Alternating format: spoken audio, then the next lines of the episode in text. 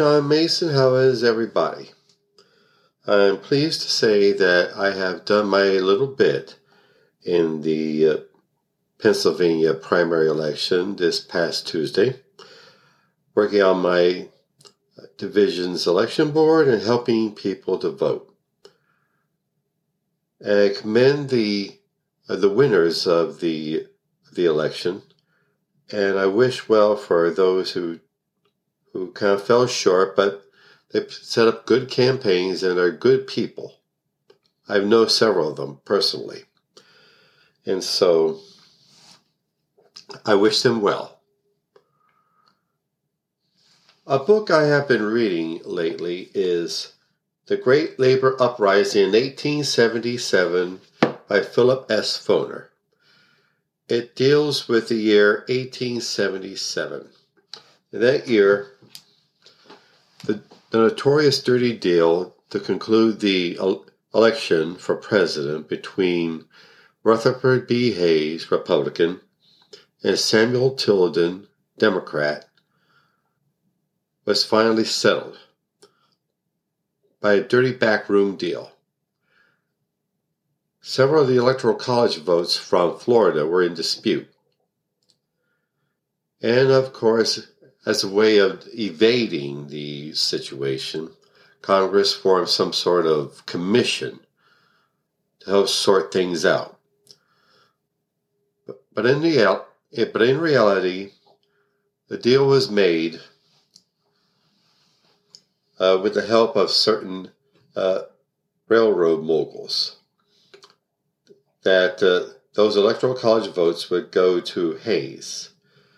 As part of the deal, the Union forces would leave the former Confederacy, leaving leaving the leaving the freed slaves uh, to the not so tender mercies of of the whites slaveholders and they and the, the lower income white people who have nothing nothing to uh, brag about but their white skin, which is supposed to mean something. Anyway,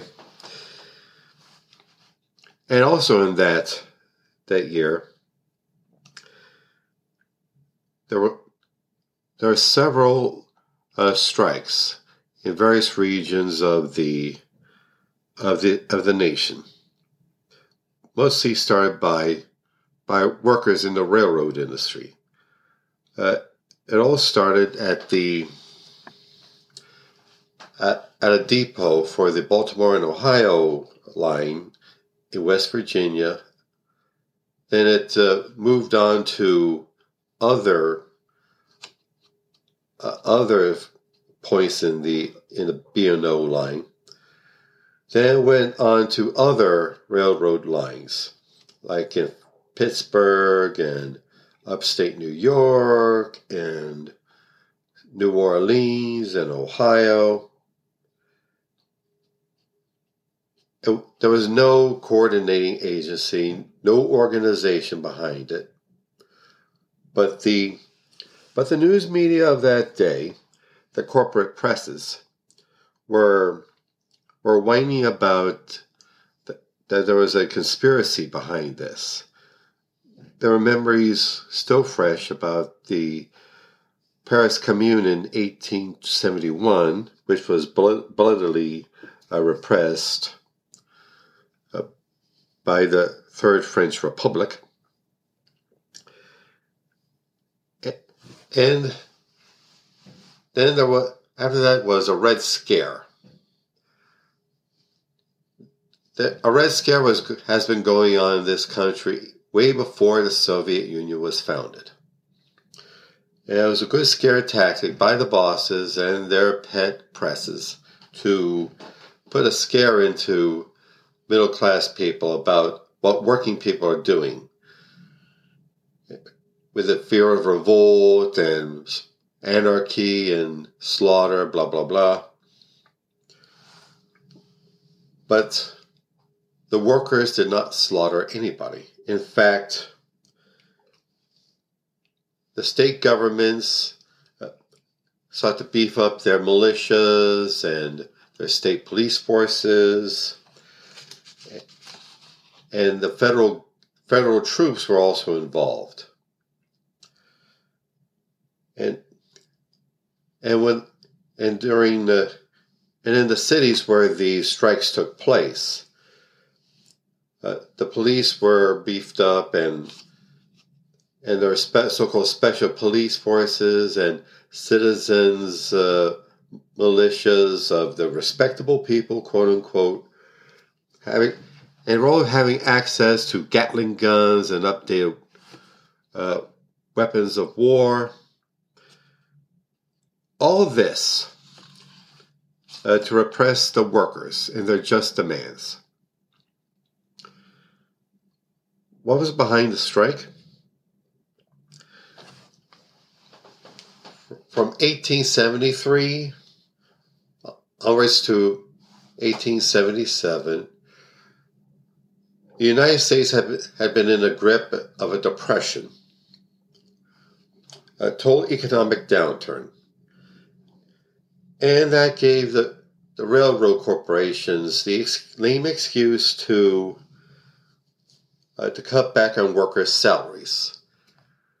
Their salaries have been abysmal uh, from the start, barely enough to feed a family. Not even that. And to cut it back even further, that was a desperation move on the workers. They just had to do it. They had to say, no more, we're standing up for ourselves. But but the corporate executives and their boards of directors didn't cut back on their perks. No, no. That's an old story. If a company has to do is in serious financial trouble, the workers have to make all the sacrifices, and the corporate bosses still retain their perks. Same thing with a nation. If there was an economic downturn, it's always uh, the low income and working people have to take the take the budget cuts. So, Social Security has to be cut, and Medicare has to be cut, and veterans benefits have to be cut, and school lunches have to be cut, and food stamps have to be cut. Anything benefiting low income and working people has to be cut. But but please recall in 2017 the Republicans implemented massive massive cuts in in taxes for billionaires and corporations. And and now we are facing a a debt ceiling limit, a break a debt ceiling problem. If the debt ceiling the story is, I don't know if it's a scare or what. If the debt ceiling is not raised the government will not be able to borrow any more money, and it will be a financial catastrophe. Workers will be unemployed, the stock market will drop, workers will lose their jobs, interest rates will go off the roof, and and Republicans uh, barely holding on to the House or demanding steep cuts in Social Security and Medicare and veterans benefits, and also proposing these work requirements. Excuse me, but how do you get any work out of 60 something year old people who have busted their asses for 40 years on the job market and now they're expected to work some more? Well, they're in no shape to work. Like you look at the uh, people working in the construction industries, the co- construction building trades, that is very physically demanding work. It, it takes a wear and tear on the body. And after, like, say, 50 or so years, they just can't do it anymore. And they well deserve all the all the perks and uh, and pay raises they get. God bless them. Let them have their let them have their massive paychecks. They've earned it. Well, corporate CEOs get billions of dollars for God knows what. All of a sudden, I'm thinking about uh, Elon Musk sending Twitter into the toilet. What? After paying $44 billion uh, to purchase Twitter. 44 billion. How do you monetize? How do you get a numerical value, a monetary value on uh, on a social networking system or any app on a cell? Interesting. But I digress.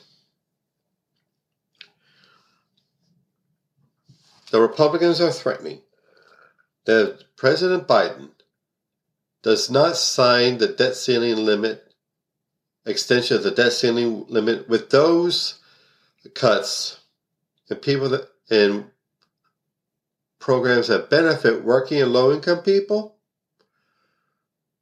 they would allow the, the economy of the nation and the world by extension to collapse.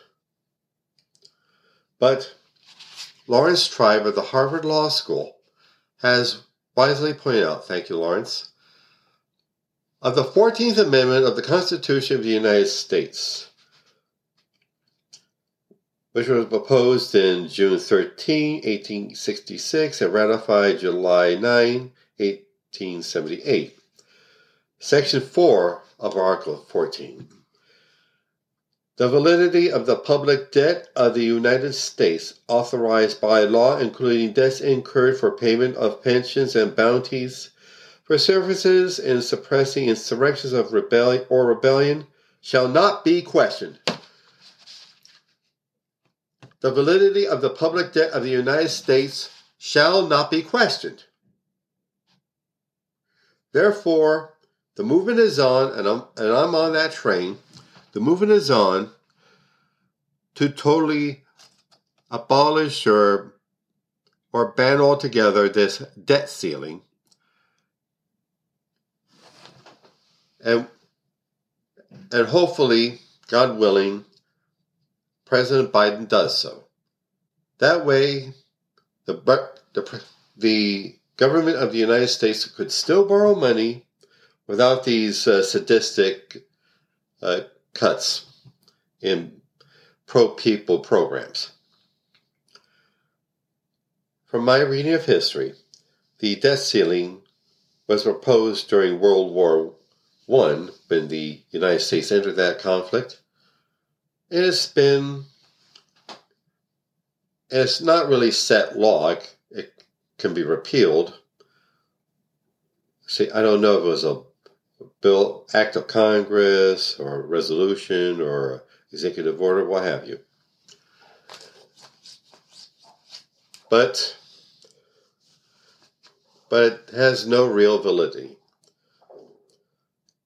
Every, and during the during the decades, the past few decades, Con- Congress Congress under Democratic and Republican administrations had no trouble raising the debt ceiling, knowing that it's really a fraud. But now, with a Democrat in the White House and a House Republican Republicans dominated by by homicidal maniacs who wanted who would destroy the economy of the nation and the world just to show how big, bad, and brave they are with other people's lives. They would they would do that. Does does uh, does McCarthy really really run the, the House? Of course not. Kev, does Kevin McCarthy really run the House? No way, no way, no way.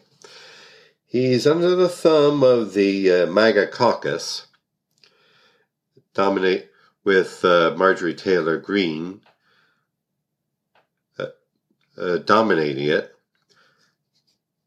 and and his and his minor, majority in uh, in the House is only by four votes, including including the little shit from allegedly from New York State, George Santos.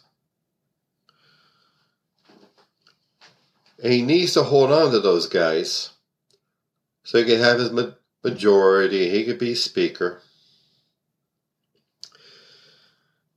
And where's and that's what we're up against. Let us urge our senators and Congress members, the sane ones, of course, to, to tell President Biden to go for it. Go for the 14th Amendment solution. Tell him, ignore this, this so called debt ceiling. The economy of the world and the nation depend on it and sign a and sign a clean uh, debt ceiling bill so so that the federal government could meet its uh, meet its obligations and debts and people's livelihoods and survival is not in jeopardy. Oh, oh, I, and I've been thinking, if the if the debt ceiling is is not breached and an agreement isn't done by by June the first, and the economy collapses, would that affect the the salary and perks of the members of Congress, particularly the MAGA Republican members of Congress? It would certainly uh, damage our military no money to spend on weapons or even troops. It would be a disaster. But tell them, tell the MAGAs that. That's what we're up against. And I have no doubt we're up to the challenge. Let's stand up for our rights and our country. And stand up to the MAGAs. Let's hit the streets, hit the ballot box, and keep the fight going. Okay, I stuttered enough for now. I have to a little bit of a um, little bit of a um, uh, full disclosure. I've been suffering with uh, all my life with anxiety, depression, nervousness, and I'm also on the autism spectrum. And even with all that emotional baggage, I have managed to make a pretty good life for it for myself. Gain the respect of my peers, my colleagues, respect in so many many varied field, fields. So, and if I can fight, you can fight. Fight for ourselves, fight for our families, fight for our neighborhoods, fight for our country. And remember, the MAGAs don't represent our country. They have positions of power in this country, and they use that power to destroy people. It's to compensate for their failures in running their states and their municipalities. They resort to hysteria about wokeness. Woke. What does that mean, woke? All it means is paying attention to the realities of racism and sexism and homophobia and anti Semitism in this country. And knowing that that slavery has been a dirty terrible stain on our country's history, and we must understand it and understand the consequences we are enduring about it today. So, and they use these scares about the drag queens and transgender reassignment of young people who kind of realize they weren't quite born in the right body those are not our enemies. The enemies are people who would keep us distracted and divided against each other. So that they can govern, if you call it that, on behalf of corporate interests, stealing from everybody. Let's be wary of that. Okay, that's it for now. For now. Now, advertisements. My novel, Soldier of the Cross, is available on Amazon.com. It's the story of David Lucas, who, as a young man in the early in the early 60s, is a drunk and a whore chaser and school bully. He gets in trouble in the army. He becomes a born again Christian, and he's a he is a zealous, manly, fanatical man for Jesus and his fanaticism and his zeal gets him into trouble. That's all I'm going to say about it. Please purchase the book, Soldier of the Cross, on Amazon.com. And Hemperific is a lovely little CBD product store located on Snyder Avenue near 15th Street in South Philadelphia. There you will find some of the finest cannabis infused products flour and gummies and candies and lip balm and hand sanitizer and dog treats. Yep, dog treats. Look them up, please. HemperificLLC.com. And also, my beloved career and business coach, Michelle Snow. Michelle is excellent in helping you develop your small business or professional career let you know what you're doing right, where you need work, and help you network with other professionals and entrepreneurs along the way. Look her up, please. GrowWithSnow.com. Okay. Okay, then. That's all for now. And remember, we can rest a little bit now, but let's get fresh for the fight. Be well and Shabbat Shalom. Enjoy your weekend. Bye.